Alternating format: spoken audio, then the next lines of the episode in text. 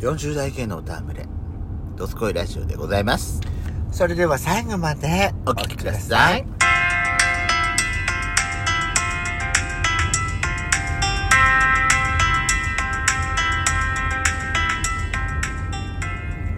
ゲストとペソコのドスコイラジオ。この番組は40代キャッピリおじさん系がトークのベースを街道を喋り倒して荒らしまくる破壊ハラジオ番組です。今宵もあなたの貴重な12分間お耳を拝借いたします。またこのラジオはラジオトークというアプリから配信しておりますお話が面白かったらぜひアプリのいいねボタンをバンバン連打お願いしますさらに各種プラットフォームからもお便り質問が送れるように、お便りフォーム嵐山セントラル郵便局開局いたしました。URL は概要欄の下に掲載しております。皆様からのお便りお待ちしております。よろしくお願いいたします。よろしくお願いします。はい。さて、今回はですね、はい。久々ですね、ドライブ収録でございますので、はい。ロードノイズが入りますけれども、ご容赦いただければと思います。よはい。ろしくお願いしますね。はい。はい。さあ、やすこさん、はい。この1ヶ月、うん。ドスラジ不定期配信になりまして、うん。あのーどんなことがありましたって話よく出るじゃないと、うん。どうしても。1ヶ月もしてないとさ、うん。やっちゃんはまずコロナに初めて罹患したってことでしょ？感染した。が大きいああれでしょ？この1ヶ月のトピックスとしては。そりゃそうだよ。もう39度の熱久しぶりだわ。実は私もさ、う38度の熱が出てたの。ん それは原因は何でございますか？私、えー、ベソドコの方ではちょっと話したんですけど、はいや、これ収録してる段階ではまだ配信してないのよ。あはあのー、私ですね、もったいぶる話でもないんですけども、歯が痛くなりまして、今月。今月でも先月になりますね、もう。歯が痛くなりまして、ああはのー、もうね、ものすごい激痛だったの。ああもう我慢できないともうほんと我慢できない。私だって、この痛みに耐えられなくて初めてだって、鎮痛薬、鎮痛で薬買ったんだから。はあ。のー、あれ、あ何？ロキソニンじゃなくて、うん。あのー、イブエージョとかあさ、ああ。とバファリンみたいな。そうそうそう、痛くなったらすぐせですってあるんじゃない。塩野義の。あれとか買って、ね、飲んでたんです。もう歯がとにかく痛くて。でも、仕事上どうしても抜けられないと。我慢してたの。で、薬飲んでんじゃん？薬が、一発目飲んだ時は効いてっかなと思ったんだけど、ただ私薬買う時に気をつけようと思ったのは、一発目にさ、一番効くやつを飲んじゃって、これが次飲んだ時に効かなくなったら絶対私やばいなと思って、一番強いロキソニンだけは使わなかったの、今回。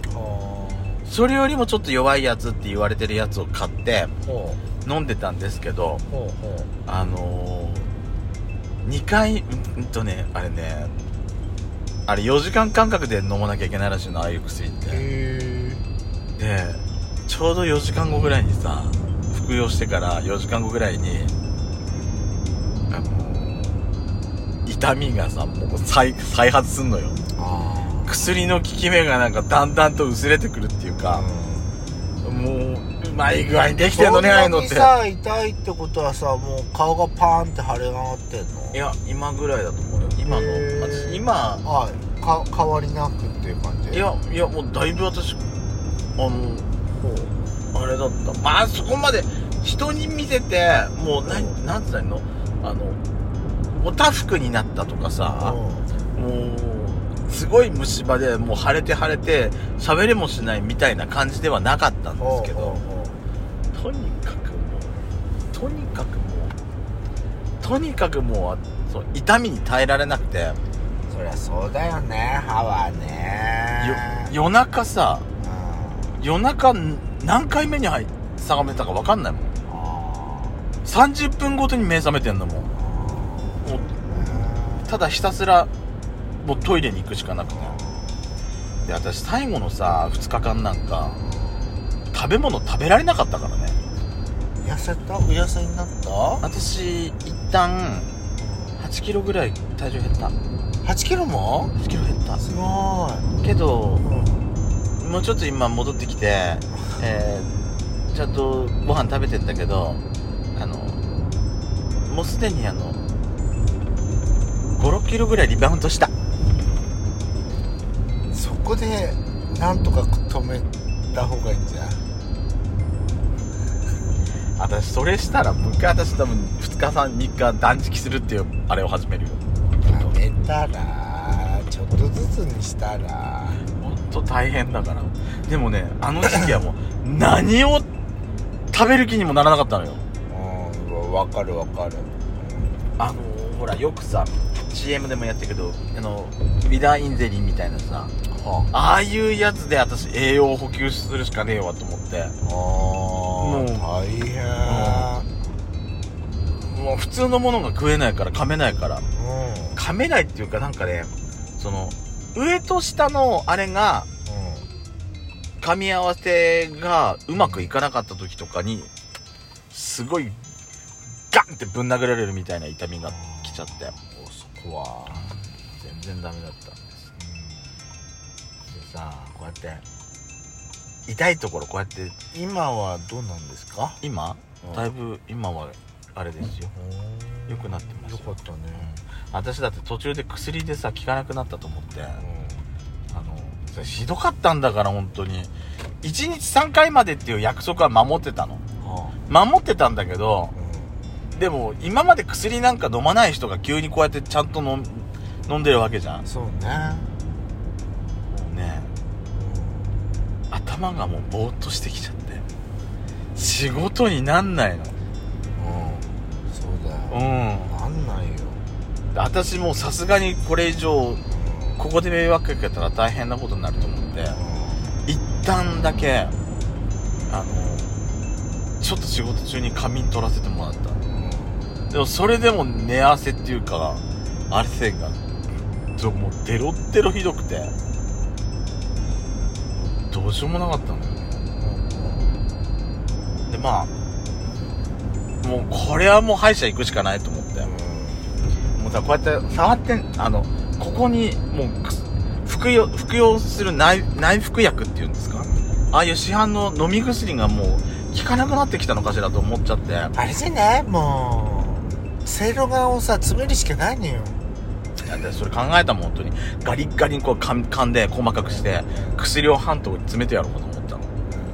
これだ奥でも私もう我慢するのができなくなってもうここまで来たらもうできないってなった時に歯こうやって奥歯のところが多分私原因なんだろうなと思ったからこれ触ろうとすんじゃん。はあはなんか小さいのがコロッコロしかしてないの。あはっていうことは私これ放置してる間に歯が溶けちゃったのかしらって思い込んじゃって。あはあ。あもう元に戻らねえな。だったらもう抜いてもらった方がいいかなぐらいの気持ちになった。あ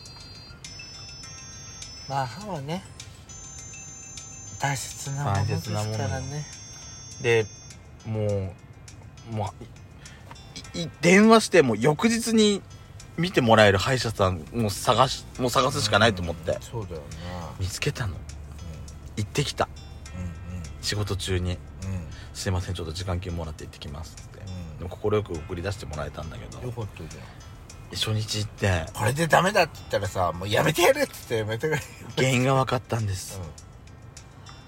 私虫歯が原因で歯痛が来てたわけじゃありません。でしたほあの私が痛いって言ってる周りのところうはほうほ虫歯の現象が見られないって言われたの。じゃあ何が原因なのっつって。えレントゲン取ったんだけど私のさこの奥歯に親知らずが横からこう生えてきてんの。でそれがえなんかね奥歯の下の方をこうなんつうのかしらこう倒れさせようとしてるみたいな感じでダメだったのよ。うん。ダメでダメでダメで。でそこの親知らずと奥歯のはいそのぶつかってるところがその食べ物のなんつったらいいのかしらね。そのポケ食。食べ物ポケットみたいにうん。なっててそこから虫歯がどんどん増えてその噛み噛みその噛み合わせじゃないよね、うん。その親知らずとうん奥歯の間のところに虫歯菌をまた改めて作ってる可能性があるって言われてだもう一刻でも早く私もう抜きたい気持ちで今いっぱいいるなんだけど正式に決まりました私。歯を抜く日。えー、私歯医者さんでは抜けません。大きな病院で？行かなきゃいけなくなりました。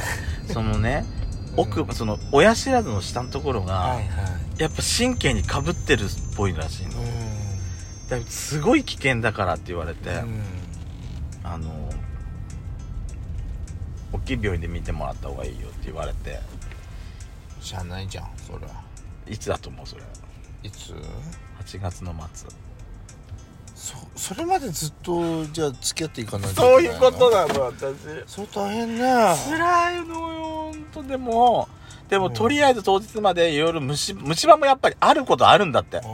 だから虫歯直してったりあと指摘取ってあのーいろいろそこをさあのあの何？変えていくようなことも考えてくれもらってるから